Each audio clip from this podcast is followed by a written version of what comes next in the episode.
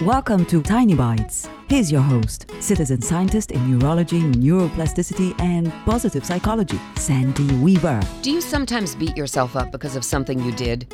Maybe you made a mistake that cost your company time or money, or maybe you said something that hurt another person's feelings, and for the rest of the day, and maybe even the next day, and far into the future, you relive that mistake and wish you hadn't made it?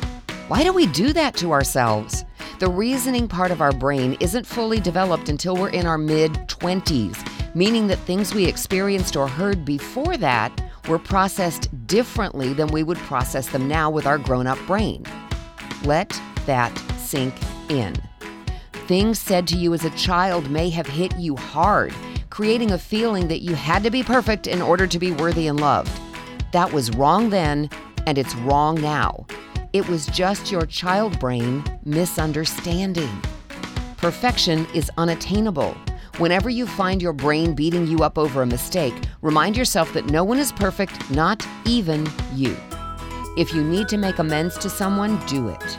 Do what you need to do to help fix the situation caused by your mistake, and then move on. Subscribe to the podcast and share it with your friends. And there's lots more at centerforworkplacehappiness.com. Here's to your well being, one tiny bite at a time.